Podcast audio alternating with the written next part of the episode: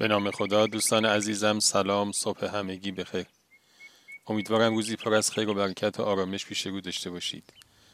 و از شما دعوت می کنم داستانه که امروز با عنوان فصل برداشت رو با هم بشنویم.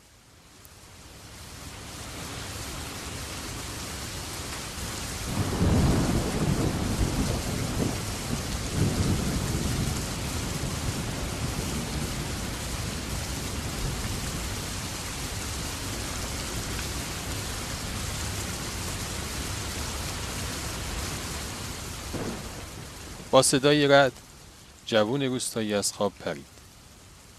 موجی از شادمانی توی قلب جوون بود. از در خونه اومد بیرون. داشت بارون می اومد. چه بارونی هم بود. تند و ریز. انگار اصلا خدا این بارون رو مخصوص زمین اونها فرستاده بود. کمی توی بارون ایستاد. داشت به حرف پدرش فکر می‌کرد که تو دونه رو بکار بقیهش رو بسپار به خدا. مرد باید می‌رفت سفر یک سفر طولانی. به همین خاطر پسرش رو صدا کرد و گفت پسرم من باید به یک سفر برم و نمی‌تونم توی فصل کاشت اینجا باشم. تو هم دیگه به اندازه کافی بزرگ شدی و می‌تونم زمین رو بهت بسپارم. پس حواست باشه به فصلش زمین رو کشت کن. برای برداشتش من خودم می‌رسم ایشالله اگه خواستی می‌تونی از پسر خالت هم برای این کار کمک بگیری. بعد بهش گفت که بعض رو از کجا تهیه کنه و مراحل شخم زدن و کاشت بعض و اینها رو هم دوباره باهاش مرور کرد و چند روز بعد هم راهی سفر شد. فصل کشت بود. پسر جوون رفت سراغ پسر خالش و داستان رو بهش گفت و ازش خواست که توی این کار کمکش بکنه. اون هم پذیرفت. اونا اول باید می‌رفتند و بذر رو تهیه می‌کردند. پسرخاله گفت من یه آشنایی دارم که توی شهر توی کار فروش بذر و این چیزاست. اگه خواستی می‌تونیم بریم و بذرمون رو ازش بخریم.